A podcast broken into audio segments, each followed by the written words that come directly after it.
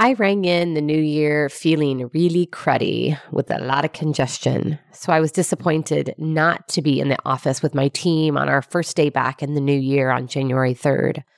But I didn't want to miss our team meeting that day as we had a new team member joining us.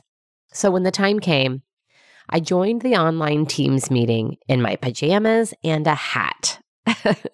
I hadn't washed my hair in three days and had no makeup on and thought for a moment about not sharing my video, but then I remembered our dress code dress for your day.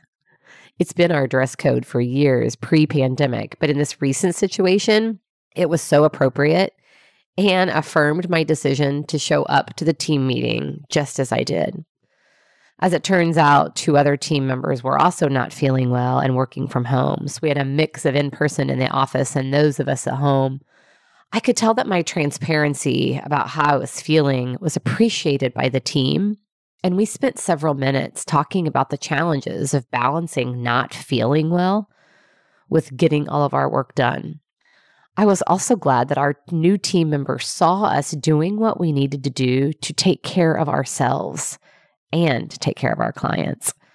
I say all of this not to give myself a big pat on the back, but much more to acknowledge this leadership win, as there have been many times when I've not shown up or I've hid when I didn't feel the part, or I've pretended that I felt a way that I really didn't.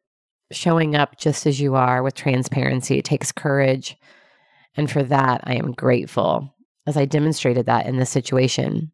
So, in this season of challenges and new beginnings and chest colds, dress for your day whatever your day entails. What a great way to take care of yourself and ultimately each other.